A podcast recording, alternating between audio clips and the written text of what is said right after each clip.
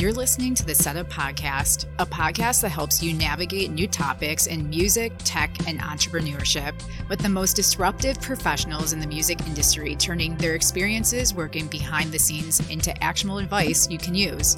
I'm Sydney. And I'm Sam. And, and we're your hosts for the Setup Podcast. If you're like us, passionate about paving your own path, hit the subscribe button on Apple, Spotify, or your favorite app because we'll help set you up for success at the Setup Podcast. I want to say a quick shout out to our amazing listeners. Truly, I created this podcast to help those who are new to the industry, just like I was once. And I'm very happy to learn that I can also provide insight to those who have been in music for a while. I want to give another shout out to all of our new listeners of the Setup Podcast. Thanks for tuning in. Last week, Bree Noble discussed how she grew within her musical career by surrounding herself with other like minded professionals and with the support of her community. She now helps female musician entrepreneurs to live the life that they want. This week, Lisa Brigantino joins us on the Setup podcast. Lisa toured for years with the first female led Zeppelin cover band while simultaneously building a career in music, supervision, and licensing. We uncovered the intersection of business and music in the world of music supervision, her process of choosing the right music for important scenes, and how you can do the same.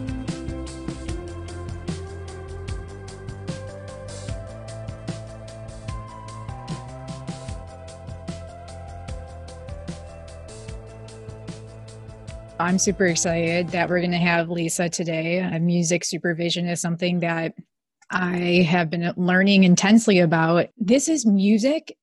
This is iconic music and scenes that make that scene. This is the music and commercials that you see every day that makes you remember those commercials. We are sitting here with Lisa Brigantino. Thanks for joining us today on the Set Setup Podcast. Oh, you're welcome. Thanks for having me. It's it's a pleasure. So, what excites you about the music industry?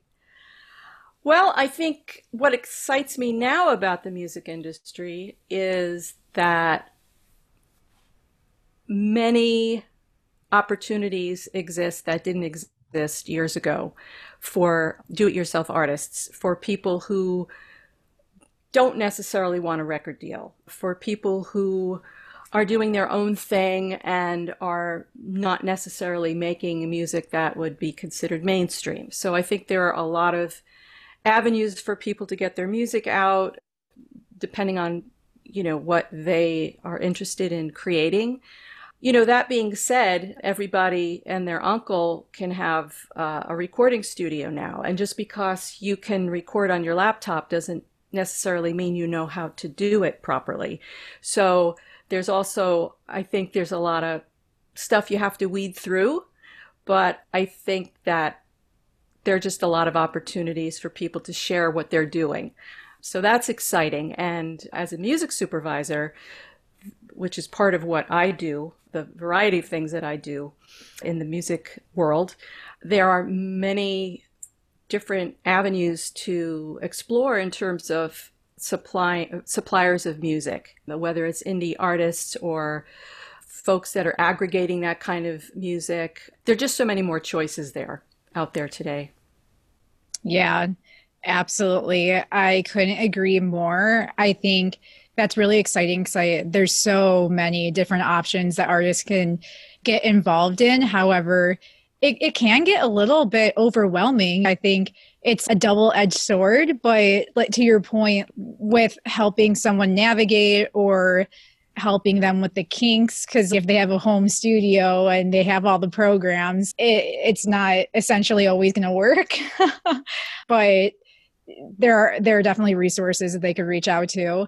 One of those resources is DistroKid. You can upload your music to DistroKid, add lyrics, and send them to all of the major streaming apps. It is a very easy way to make money and get discovered. I will share a link in the episode description. So, wanting to get back up a little bit, I mean, to your point when you said that's one of the things that you've done or that you're doing you are also still a performing artist, recording artist. So you do the creative side, you and you also are a music supervisor for your own company. But before that, I I need to ask, I'm obsessed with your background. you were a member of the first all-female led Led Zeppelin tribute band called Lez Zeppelin. Yes, I'm a I'm an original member. Ah. I I have to make that distinction for legal reasons, but I am an original member of Lez Zeppelin. I was the John Paul Jones of the group, so I tripled on bass, keyboard, and mandolin. And I was in the group from like the first rehearsal, which was January 2003, and I was in the band until January 2009. We wow. toured all over the world. We played lots of high uh, level festivals like Bonnaroo, yeah, and Download, and yeah, it was really something. Yeah, and that's wild too because I feel like it's a little bit more rare to be at huge festivals as a tribute band as well. So that's really incredible that you were able to do that. Yeah, I think in the case of Bonnaroo, Download, we also did Rock am Ring, Rock am Park, which are festivals uh, festivals in Germany all of those festivals, we were the first tribute band to play those festivals and the first all girl band to play those festivals. So it was it was quite an amazing ride while it lasted, and I I really am so honored to have been a part of it. How did you become a part of that? Well, it's interesting. I I was put in touch with the guitarist whose idea it was to start the project through a mutual friend who I was on the board of Women in Music in New York with Women in Music as a nonprofit organization, which I'll talk a little bit more about later. But she said, "Well, I, you know, I, this guitarist is starting this Led Zeppelin tribute band, all girl band. They're looking for a bass player." And now, at this time, I was a vice president of a licensing uh, company, music supervision company. I was trying to do my own stuff, like the last thing I needed to do was to join a band, right? But right. something about it just kind of piqued my interest and I thought and and it wasn't supposed to be a big deal. It was like, "Oh, we're just going to maybe we'll gig once a month, we'll go play the bitter end in New York, not a big deal, fine." But what happened is we got such an amazing response that it just took off.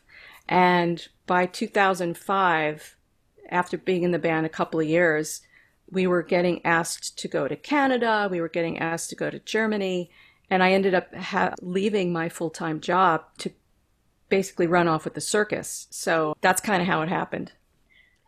That's awesome. Yeah. I, lo- I, love that you are compared it to the circus because I'm sure yeah. it was like a really crazy ride. Oh yeah, yeah, it was. Yeah. yeah. And and I I can't imagine having a full time job and and you know then touring after a while or getting more involved with that type of lifestyle it, too. It, yeah, it was, you know, full-time job, Lez Zeppelin. At the same time, I uh, I also work with my sister a lot, my sister Lori Brigantino, so I, I get the whole sister thing. We have a musical comedy act we do. So we I was doing that at the same time too. So I was like juggling all this stuff. But, you know, leaving the full-time job and and and going on the road with the band, I I took, or no, I, I didn't take clients with me, but they knew that I was leaving. So a few people just followed me, and I ended up doing licensing and supervision from, you know, wherever we were. Were I could be in Germany, and after a show, I'd get on my computer, I'd be doing some work.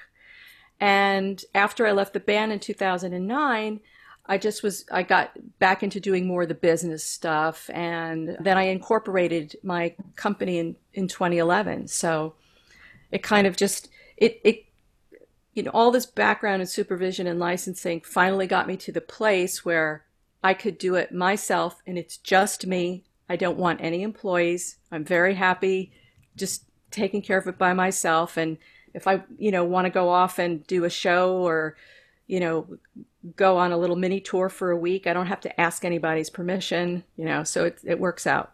That is 100% the best part. yeah. Yeah, definitely. Yeah. So what I suppose what was that pivotal moment that you decided to leave your touring leave the touring band that you're a part of and kind of go into more of the business side and essentially um, create business? Well, uh, I I left the band and the singer left the band and the drummer left the band all on the same day. So we we were just feeling like it was time to go. And it was a very hard decision to make because as you can imagine, it, it's hard to leave a situation like that. But we were feeling Absolutely. like we had kind of come to the end of the line of, of what we could bring to the party. And uh, so we wanted to leave when we felt good about what we had done with the group. So, and I also for the for the uh, years that I was in the band, I was not really able to do much of my own music. I'm I'm a composer and a songwriter. I have a master's in composition and music theory. So, you know, playing the music of Led Zeppelin is wonderful, but it didn't leave me any time to do that stuff. So I pulling back from the band, getting back to like focusing on my business and my own music was really kind of the the impetus for leaving. Yeah, that definitely makes sense. Where it, you were still missing, you still had that like void where you you need to fill it, especially being a creator. I totally get that. Did you ever get to meet any of the guys from Led Zeppelin? I didn't. I think uh, a couple of the other members did meet. I felt like somebody met met John Paul Jones, but I do know that Jimmy Page heard our debut album from 2007, which was recorded by Eddie Kramer, who engineered many of the original Led Zeppelin albums. And he he gave his thumbs up on that. So that was exciting. yeah. That's incredible. Yeah. And I'm sure there's so many parallels between being an artist and, and growing your own business. How did, you know, doing the touring thing and still being an artist this, to this day prepare you for starting your own thing? Well, I think I think twofold because I've I have always worked a job and done music at the same time. You know, when after I got my my my master's from SUNY Fredonia, which is State University of New York at Fredonia, and I moved to New York. Like the week I moved to New York, I took a took a job at a licensing company as an administrative assistant. So that's kind of like where I started to learn that business. And then went home and I would be writing or at night or performing. So I was always kind of doing both of those things at the same time. And I think what happened is I really learned good time management skills because you really have to learn how to compartmentalize or you're not going to get these things done. You really just have to kind of separate, focus, say, this is the time for this, this is the time for that, and then, you know, that's how it gets done. So, and I always worked for people who, I always worked for small companies. The first company I worked for was, was uh, woman owned, and it was the, the boss, me, and another employee. There were three of us. And it was that way for a long time. So I was always, I always knew what it was like to run a small business because I always worked for small business owners. Then I became a partner in, in another licensing and supervision company. So I was, you know, basically running, partly running that company at the same time but that became bigger. We had we ended up having 15 employees, and then it was like you know working 10 hours a day and not being able to do any music. And then I joined the band, so you know it was just. so you know I think all those things work together to kind of teach me the do's and don'ts of of of running a small business by seeing the mistakes that and the good things that happened in the other companies I worked for. I was able to say, okay, well now when I have my company, I know I'm not going to do it that way or I am going to do it this way. And like I said, because it's only me, I all the only people I have to answer to are me and my clients. That's it. That's the dream, honestly. Yeah. Yeah. yeah. Certain aspects, I suppose, because then you can't really delegate any tasks. So that is that is the the the crux of it, but it's still for me it's still the only way to go. Right. Yeah, what incredible journey and opportunity to continue being able to do everything that you want to do, which brings me to my next point. How the heck do you do it for real? How do you balance both the creative side and also running your business? Well, I'm a Gemini. So I like to think that there's like two of me and probably my friends and family would agree to to some degree. I, am serious. It's really like okay, well, I, I really have to take a look at like what's the week about. Okay, well, like this past weekend, I was part of a virtual concert that I, I produced, co produced with a friend of mine, where prior to that, we were recording and doing videos that we were compiling for this show. So, like, all of a sudden, I'm, I'm a TV producer. And then, like, the week before, I'm doing something else. But it's really about saying, what's the week about? Here's, here's what I have to do this day. Here's what I have to do this day and and sticking to a schedule. And that even goes for songwriting too. You know, songwriting is this weird thing. Composing music is this is this thing where yes, you have these moments of divine inspiration where music just kind of comes through you. But then there are other moments where you have a client who says, I need a 60 second TV commercial in three days. So you have to write it. And you can't just sit around waiting for the lightning bolt of inspiration to hit you. You have to have the craft. And I've always thought of music, whether it's writing or performing or singing or practicing, it's all craft. It's magic and it's craft. So I like to rely on those those things that I've learned as a, as a composer to take me through those, you know, creating for a client and and being able to turn it out when I need to and not feel like oh I, I can't I don't have an idea coming to me. What am I going to do? It's it's like you make the ideas. And I guess that's where studying music at school comes in handy.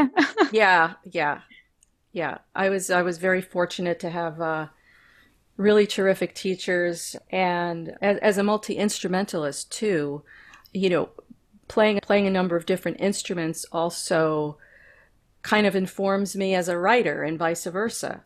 So I'm able to take what I know as an instrumentalist and apply it to writing, and I'm uh, able to apply my writing to, to what I do as an instrumentalist and a vocalist. That is incredible.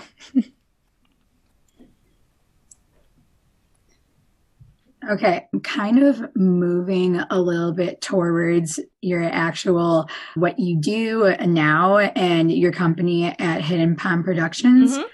How would you describe exactly what you do? Sure. Yeah. Because my background, the first place that I used to work doing licensing when I first uh, started in this business, it, it, it wasn't just music licensing, it was all kinds of rights clearance. So it was, you know, music, celebrities, film clips, photos. So I have this background and all that. So that's one of the services that Hidden Pond Productions offers. We offer any kind of rights clearance, anything that is copyrighted or protected, we can help get permission for.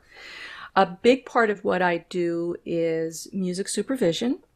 Not so much for television and and film, although I do indie films, but uh, I really do more music supervision for advertising and for corporate users. So, you know, I've done a couple of national TV commercials for BMW. I do a lot of work for Delta Airlines for their corporate videos, say, you know, their employee videos or maybe a sales video or something like that. And years ago in the in the business, people wanted to just mostly use things that were recognizable. You know, they they want it. They want. I hear. I heard through the grapevine. They want. They want. You know, the best by Tina Turner. They want these these big songs.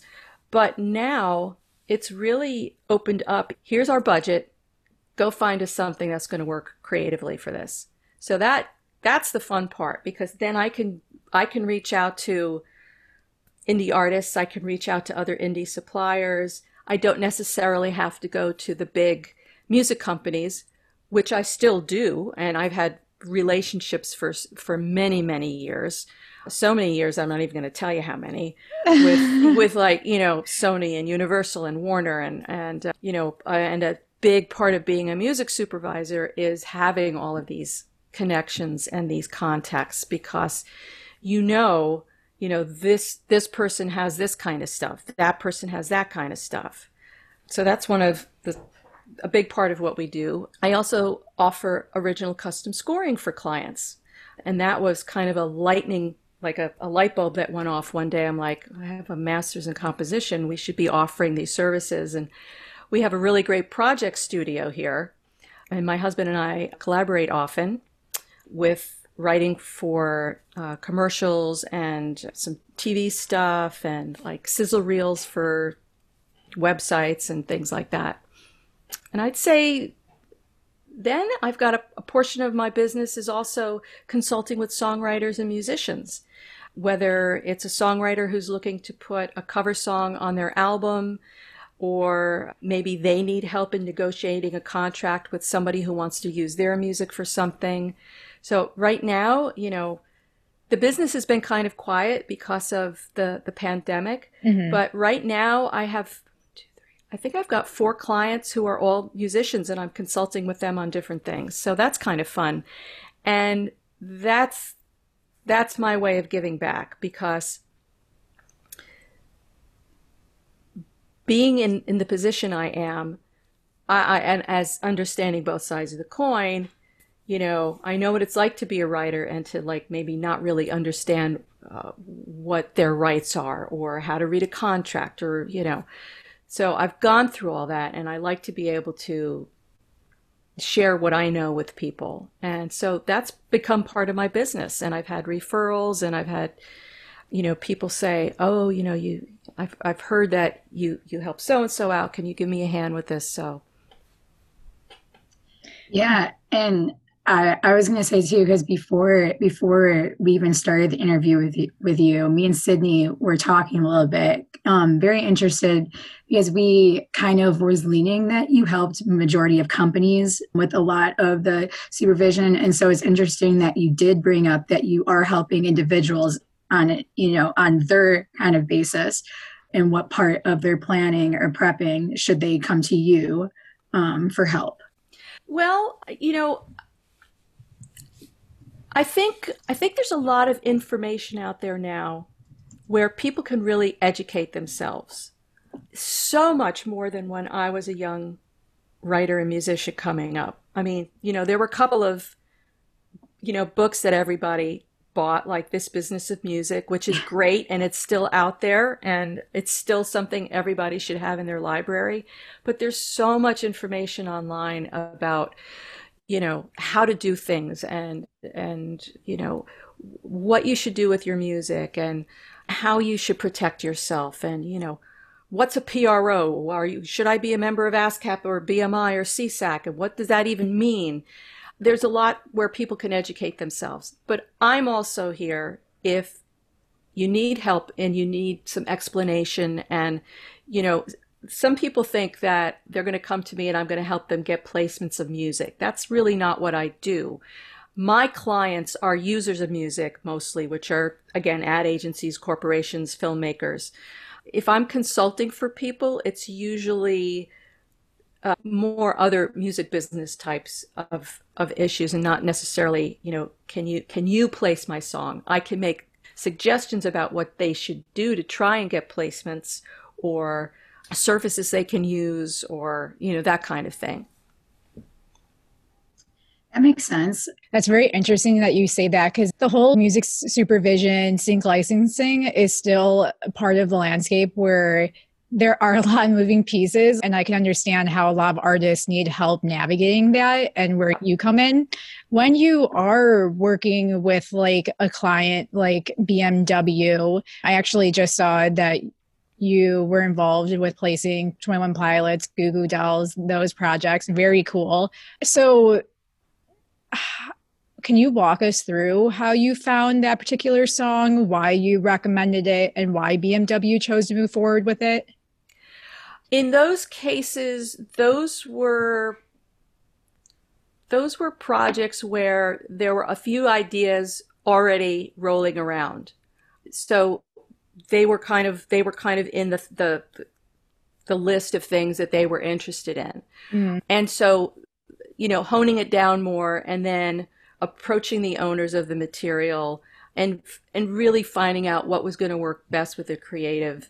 And and it's interesting with BMW, it's a situation, it's a license or it's a client situation that's not typical because usually in that case, it's the ad agency that comes right. to me, right?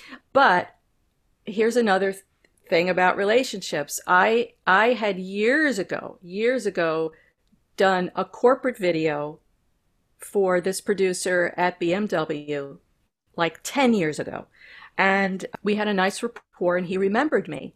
And when it came time for national campaigns that they did, which were those two, and then and then one I had did I did even before those those two campaigns, they came to me and said, "We want you to be the music supervisor, licensing person on this," even though they had an ad agency who could have helped them with that. And so the I didn't deal with the agency at all on those projects. I dealt directly with BMW, which was really nice. Yeah. So yeah, so it's you know what'll happen is often the the you'll you'll get the creative, you'll get a storyboard, or maybe you'll get a rough cut.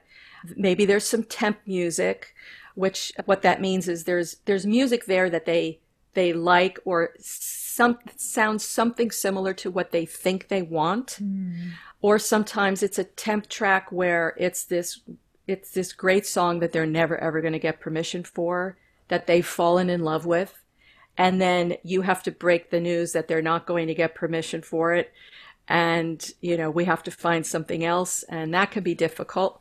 But in the case of the Goo Goo Dolls and 21 Pilots both of those songs had music publishers and record labels that I had relationships with for many many years. And you know I knew exactly who to go to. I knew I could go to the, the VP of licensing at Warner Records and be on a first name basis with them. And, you know, when my, when my emails come in, they answer me and it doesn't take two or three weeks. Right. I get a response quickly. And then, you know, then it, it, it, becomes a process of what are the specs? Now, the specs of a project are everything from how many commercials are they going to do? Is it, it, you know, is it one spot or is it creative? Are there 10 different spots, you know, where the creative is changing and the music's going to be the bed under all of these? Is it television of any kind? Is it internet? Is it now, is, are, are we doing social media? Is it, is the social media paid for? Or is it just, you know, people sharing it and, it, mm-hmm. and it's not being paid for? How long is it going to air? Is it going to be a year? Is it going to be throughout the United States or is it just going to be New York City or, you know, and all these things affect the price. And then you get to the point where you're negotiating after, you know, you may make a suggestion for a price, you get a quote back, it's back and forth. Then when everybody's happy with a number, you move forward, you request a contract. Now, I'm not an attorney, but I've I, I operate in this kind of weird place where the label and the publisher send me the contract. I review it. I make my recommendations. I see if there's any problems with it. I see if corrections need to be made. Then it goes to the client and their attorney. If they're okay with it, they sign and it comes back to me. Then it goes back to it goes to the label or the and the, the publisher. And then I make sure that everything's paid for and signed. And there's fully executed agreements at the end of the day. And that's that's kind of how it works. That is it seems like a long process, but like you said earlier, it could be at like 3 days. I mean, you can get an approval pretty quickly. It does depend on the song, it depends on who you're dealing with. You know, if it's an indie artist, you know, sometimes that can go very quickly. If it's a, a big tune, you know, if somebody comes to me and wants to use Over the Rainbow, which is Sony Music Publishing's biggest copyright, that's probably going to take a mm-hmm. little bit longer because there are multiple approvals that have to be gone, gotten through for a, for a big tune or a big recording. And the other thing, just quickly, because I might be confusing people, a music publisher represents the songwriter or the composer. The music and lyrics. A record company represents a particular audio recording of that song. So, you know, the music publisher of the Goo Goo Dolls tune is one entity, and then their record label that represents their audio recording is another entity. So there's two companies that ha- you have to go to for permission, and two uh, two companies that have to be paid. Now, sometimes people want to get permission for a song and they re- then they re-record it themselves right you don't have to use the recording by the famous artist. You could just, you know, you could whistle it if you wanted to. And in that case, then you just get permission from the music publisher and then you can do your own recording. Yeah, that's a really great point. And yeah, I, I think it's really, really wild how songwriters and producers and artists can make money in different ways. And also there's so many different permissions like you just mentioned right. and entities that handle those certain permissions. Yeah. You know whether like you said is another artist using an artist's song writers creating music for artists working on projects dealing with all of that for commercials film video games all that stuff. And uh, you mentioned earlier how there are specific there are some songs that just will you will not get the permission for. Do you have an example of that? Yeah i mean bruce springsteen has never licensed anything for a television commercial. And you know so if somebody came to me and, and asked me about that you know, I wouldn't even let them hire me to do that. I would just say, you, you're not going to get it. Let's look at something else. You know, that's just, just it. Although what's happened, he, you know, he's a very special case. There are other artists that maybe years ago would not have licensed their material for a television commercial. Led Zeppelin years ago was was one of those artists that would never let their material be used but things changed and they they they have licensed. Part of the reason is uh, the business has changed so drastically because people are not buying music the way they used to mm-hmm. that the way that artists are making money is by touring and by licensing their music. So these back catalogs of of music you know there's whole departments at publishing companies and record companies that try to encourage TV, film and advertising to use their catalogs to license their catalogs because they're trying to make money. Yeah. Yeah. And I've been seeing that more often as well. Like I I've always heard that either artists can create music specifically for the opportunity to license it or they do that to fund their what they actually want to create music for yeah. which is themselves. Yeah. Yeah. Yeah. Yeah. And you you know you you you can also i think there are also artists that you know they yeah they're they're actually writing specifically to try to kind of get licensed. You know, they're they're writing in a certain genre or they're writing with a certain kind of lyric sentiment because it's it has a good chance of maybe landing a car commercial, you know? That's also that's also happening too. But yeah, it's it's really interesting how it's changed over the years, kind of the, the licensing business and how and again, there are more opportunities for indie artists because you know, like I said, i have my clients will come to me and just say, "Let just find me something cool that'll work with this." They're not consider they're not concerned that people are going to know who it is or or what it is or that it's familiar. They just they wanted to work with with the the campaign and they wanted to work with the budget. And of course, if it's an indie artist, usually the budgets are lower. So, you know, those big big six-figure deals that we used to have, or seven figure deals, actually, a lot of seven figure deals uh, back in the 90s and in early 2000s. Yeah. Yeah, I know. I started when I was like 10. Yeah. Well, uh, well, I was also going to say like that big of a number in the 90s, but and then convert it to now. Wow. Yeah. Yeah.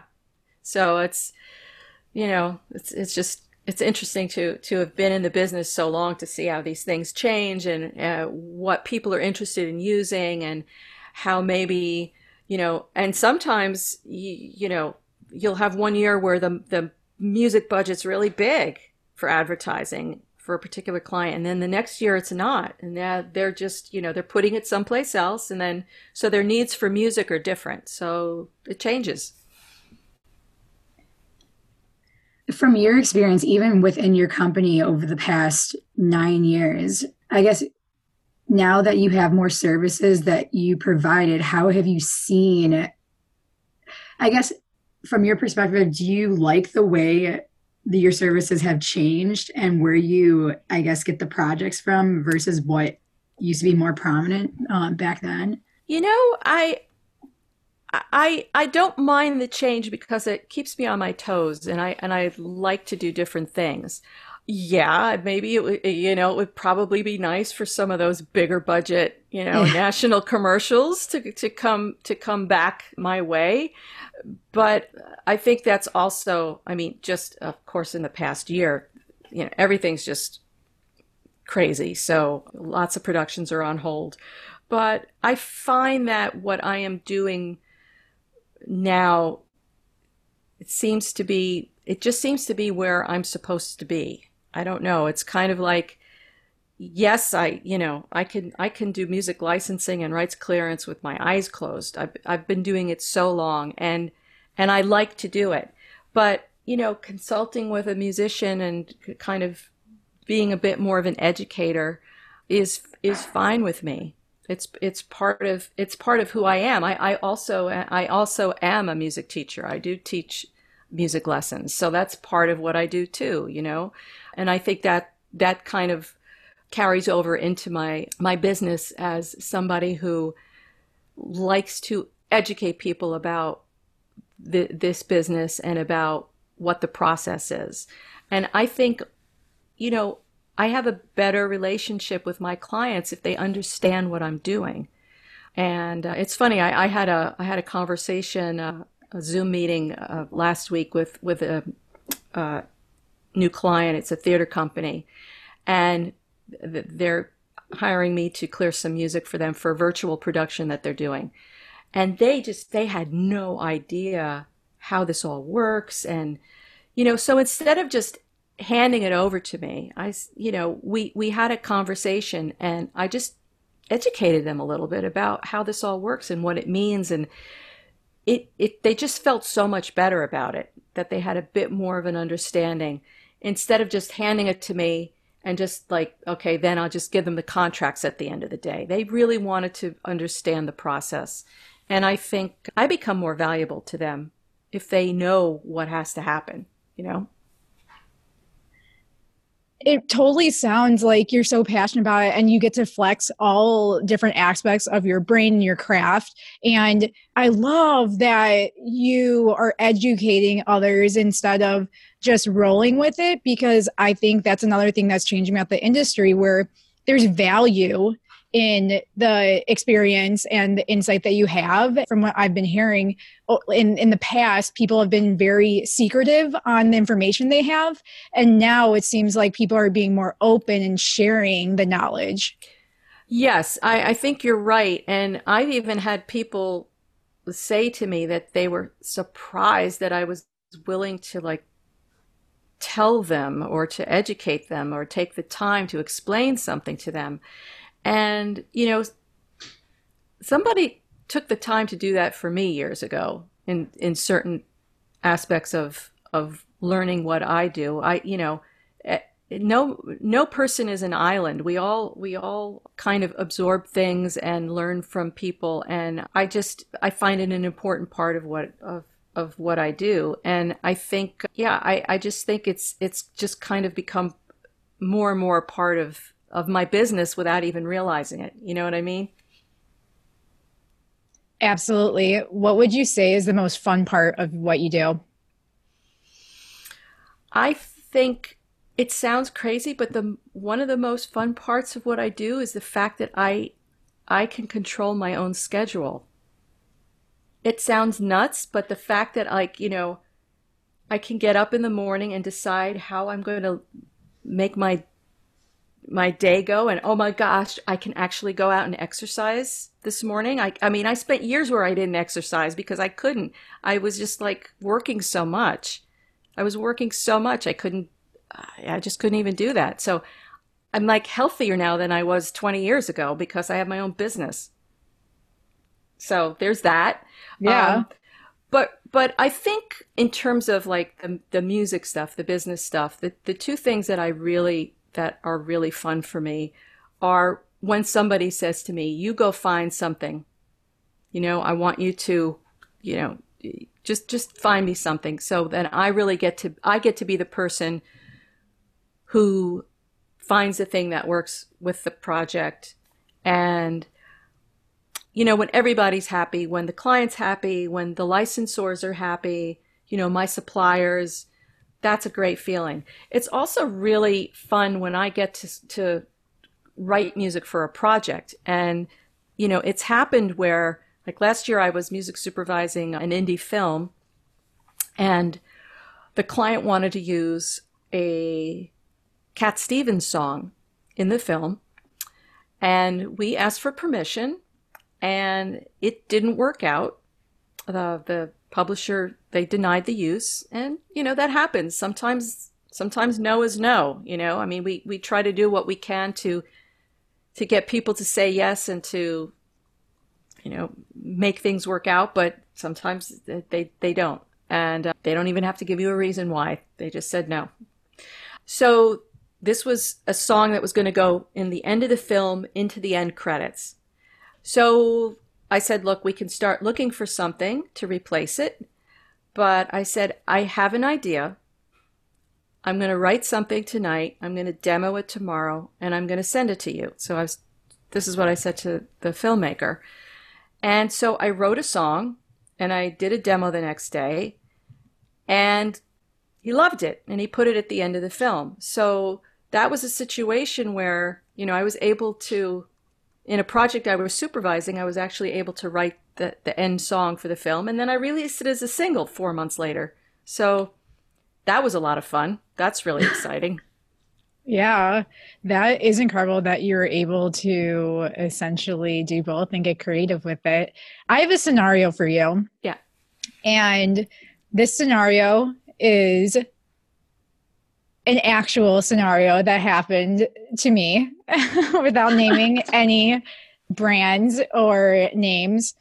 So, if a brand like a common household product comes to you with the idea to create an ad in partnership with a magazine for you to find an artist that makes sense to recreate another artist's popular song, essentially a cover in the ad who do you work with? How does that work? And what rights are involved to make that happen? So they want they want to create some they're, they're basically you're basically talking about a knockoff yeah so a brand wants a famous artist to do a cover of another famous artist song for the ad okay what so, rights are involved and who's involved in that so, what would be involved? First of all, the music publisher who represents the, the composer mm. or songwriters of, of the song, the the artist's agent, the new, the new artist's agent who, if you, you want to hire somebody to redo a song, mm. then it would be that that their or their manager. There might be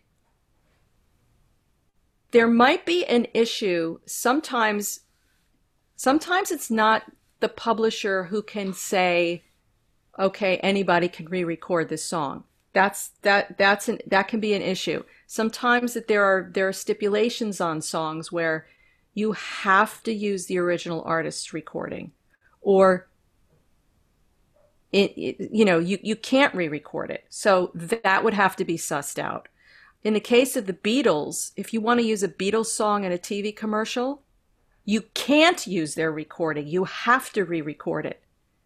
So pay attention. If you hear a Beatles song in a TV commercial, it's always going to be a re record. And it's wow. always slightly, it's That's... not, it's always slightly, it's not like a, it's not, it's slightly different. It's kind of a different, slightly different arrangement.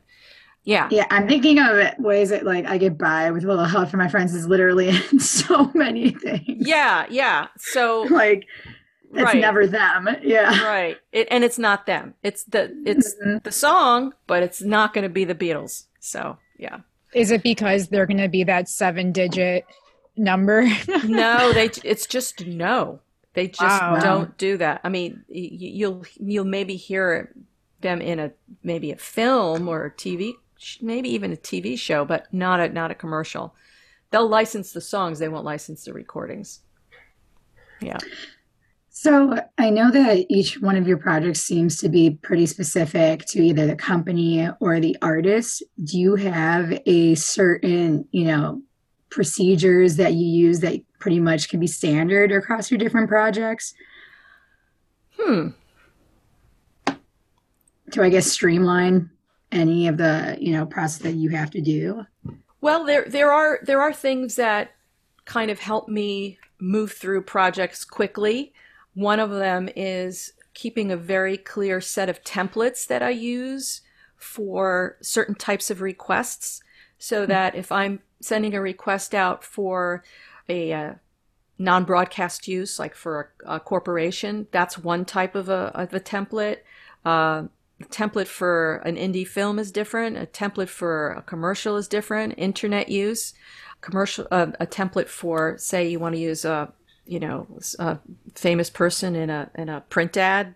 You know, so I have all these templates. I also keep I keep a running kind of project list going all the time. So I'm always I always know where each project's at and what happened Absolutely. on each day. I find that invaluable. You know, as much as you and you know, like my also my emails are I've got folders for everything. And whether it's whether it comes to my inbox or I'm sending something, it immediately goes into the project folder. So in other words, I hardly keep anything in my inbox. There's nothing in my sent box. That's it's all in wow which folder it's, it's got to go to. Yeah. And that so that if I'm looking for you know that particular Delta project or BMW, it'll be under BMW and then the song and you know or the year or whatever and then I know Absolutely. exactly where to go for everything that was about that Goo Goo Dolls song. Wow. It's there. It's there. It's not, you know. Yeah. So it sounds really anal, but it works. Hey, I'm the same way as you. You got to be organized, especially when you're working on numerous projects at once. And there are two types of people in the world the one that has keeps a zero inbox, and then there are other people who have like a hundred thousand unread, and those people drive me nuts that would make me so crazy. And you know and like i said you know it's it's only me. There's nobody who's going to organize yeah. this stuff for me. So uh, if if i don't have it organized i'm not going to be able to find it quickly. And then i'm not going to have the time to do the other things i want to do. So being really good about like moving that stuff right away just you know not waiting just doing it just doing it you know at, at that point. It just it, it works. And it and then i it's also for all my original music stuff too I have like my Hidden Pond Productions folders, and then I have my my own music business folders, which is all of my gigs and my performing and you know, there's a folder for you guys now. we no, made I'm just it. saying. I'm just saying, you know. That's incredible. And they do say if it takes less than five minutes to do a task, then just do it right just then and it. there. Absolutely like you cannot get behind on that stuff then no. the whole system is just ruined yeah. Um, so i'm actually curious and it's a question that almost slipped my mind when you're working like when you get to choose music for a project especially working with like indie artists what matters most to you when you're looking at their music and how can artists catch your eye I would say, you know, sonically, sonically, it has to be really good.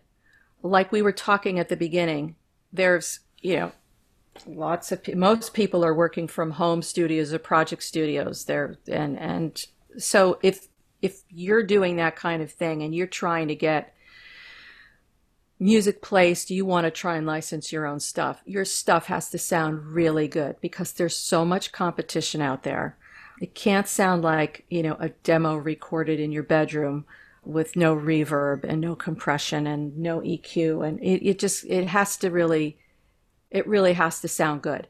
And, you know, the thing is, is that the, the projects vary in terms of, of what we're looking for for for things. So it could be instrumental, it could be world music, it could be pop, it could be you know electronic swing music. That's that's something I had to find last year. I mean, it, you know, so the genres there's so many like little subgenres now. Yeah. Uh, and and people operating in these things. So I, I but I would really say your stuff has to sound good. The audio has to sound good. Your songwriting has to be really strong. And you know, I, am lucky that I I kind of came up through a time where I you know before me there was just really great songwriting was really great songwriting in the 60s and 70s and, and, and into the 80s. And I might be dating myself, but that's what I had to listen to. So I had really great teachers just from what I was hearing on friggin' AM radio. You know mm-hmm. what I mm-hmm. mean? There was great stuff on the air. So yeah, it's it's just it's got to sound good. It's got to sound professional, and that's that crosses genre, right? You know, doesn't matter what the genre is, but it has to sound good. And good music is good music. It doesn't matter what genre it is. There are there are elements that that make great music, and whether it's classical or jazz or you know, and these are these are much more. I mean, we could talk about this for hours, which is if we're going to start talking about harmony and melody and rhythm and all those things that you know what makes some what makes a great piece of music it's how these things come together and how they create they create a shape you know a song is something that has starts at a and ends at z and what do you do to get from point a to point b right how do you use those things to create and uh, for songwriting how do you do it in three or four minutes you know right. you create a world in three or four minutes so i think you know people people who are writing music to try and get placed need to also listen. They need to listen to a lot of music.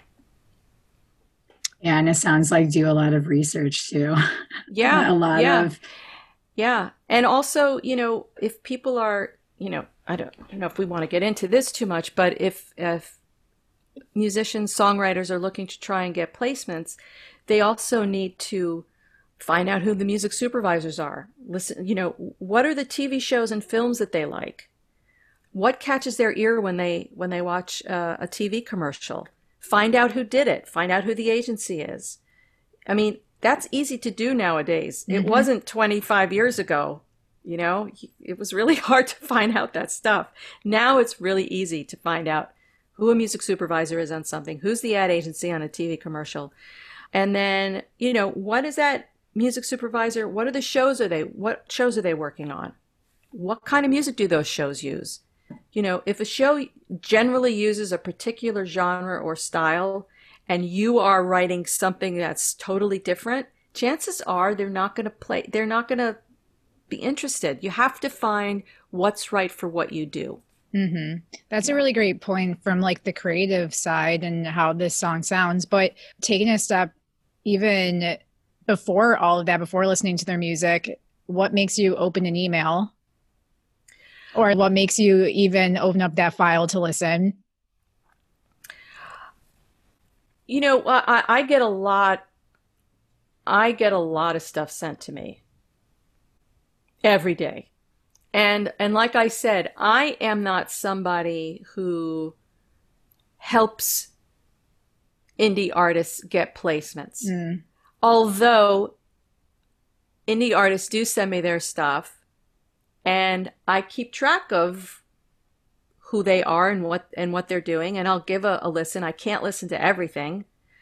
And I'll you know, I also that's another thing I do. I keep keep a record of of of kind of the music that I get and what what's the genre, what's you know, this is a one stop. This this this company or this this artist does this type of thing you know, I have an artist that has great stuff and it's like klezmer bluegrass. I mean, you know, that's a very specific type of thing. So, you know, I think approaching somebody like me, like a, just a cold email, I think, you know, what I really hate is when I get an email that just says, Hi, here's da da da. They don't even know my first name. I am not going to op- I'm not going to pursue that. I'm not going to look any further. If you can't even figure out what my first name is as a president of this company, I'm not going to listen to what you're sending me. So there's also like there's like just you know etiquette protocols, right? You know, look. I think I think a, a lot of people who are trying to do this kind of thing also have to just learn how to write a letter. You know? Absolutely. Jinx, you owe me a soda, Samantha. yeah, there's there's gotta be a lag in the in the Zoom meeting or something. I definitely said that before you. Yeah.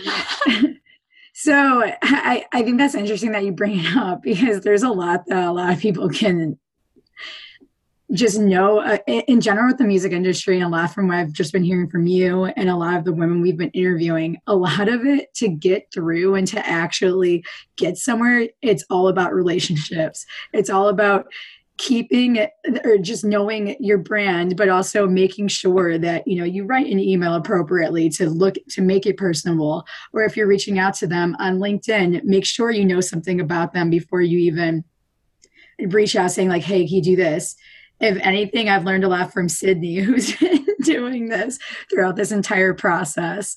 Thank you. I appreciate I that shout out. I couldn't agree more with you. And, you know, I, and, and I'm asked that often, like, what's the one thing you would tell, you know, young people who are da da da da? And, mm-hmm. you know, I, I have to say one of the th- one of the things that I, I, I say is, you know, don't be an idiot it's it's mean, laziness, you know, like you know. I mean, and and let me tell you, and don't and don't be a diva. This business, this business is small, and word travels fast if you are difficult to work with, whether it's on the creative side or the business side. And I've had relationships with people for, like I said, I can't even tell you how many years. And I've kept those relationships because I've kept a personal touch with with how I interact with them. And and I'm a decent person to work with.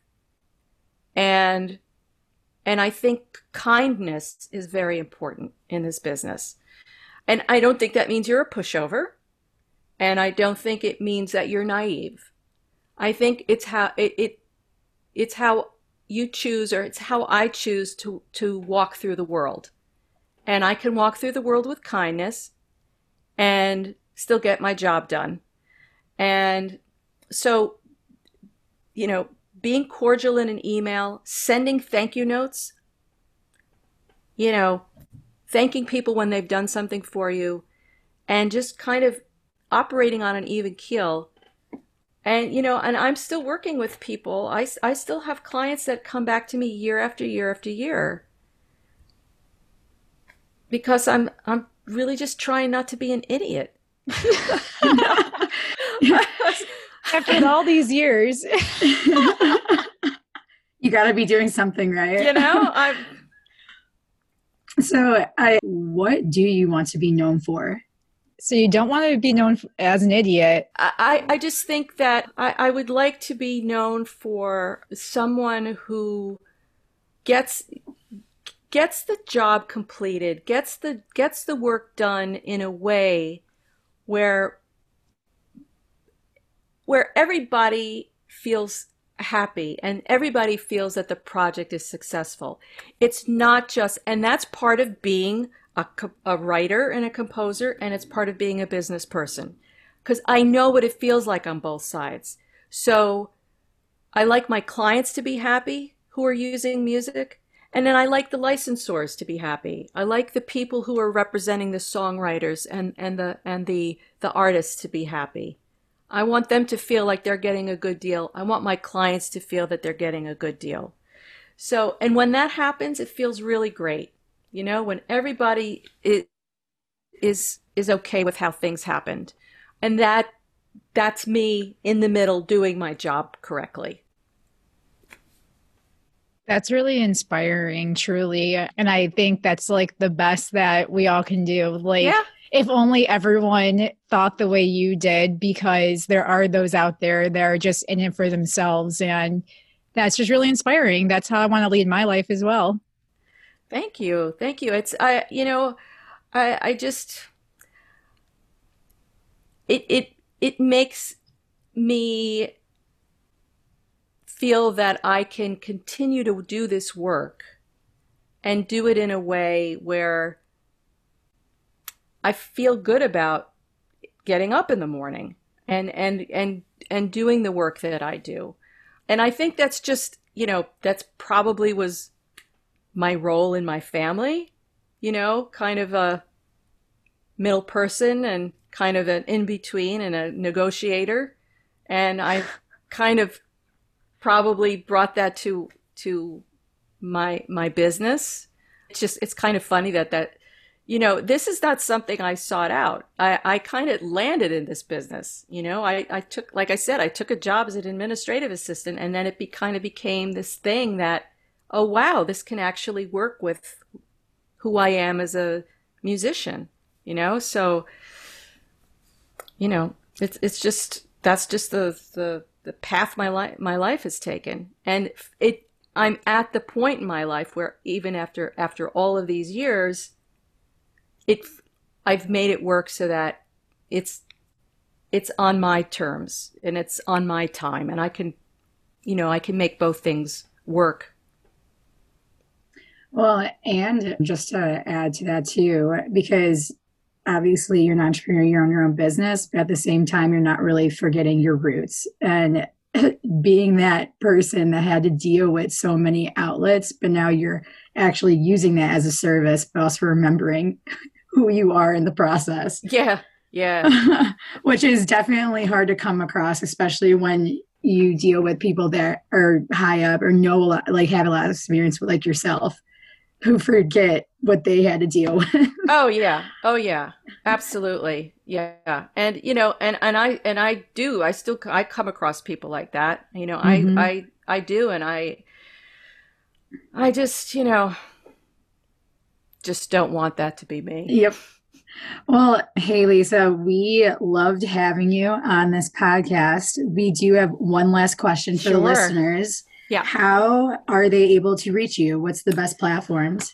Um, they can reach me a number of ways through my company. HiddenPondProductions.com is my company website, and uh, that lists all the services that we provide. And you can also see a variety of the, the work that we've done. For me as a musician and a, and a composer, lisabrigantino.com and that's got all my upcoming shows, other services I provide, you know, sheet music, merch, all that, all kinds of stuff. And then, like I mentioned previously, my sister and I have a musical comedy act we do where we play Housewives from Minnesota, which is very kind of like kitschy. And that's that's called the Vicky and Nikki show. We're and we're putting together a holiday show right now that's going to be a virtual streaming event. So, yeah, that's a lot of fun.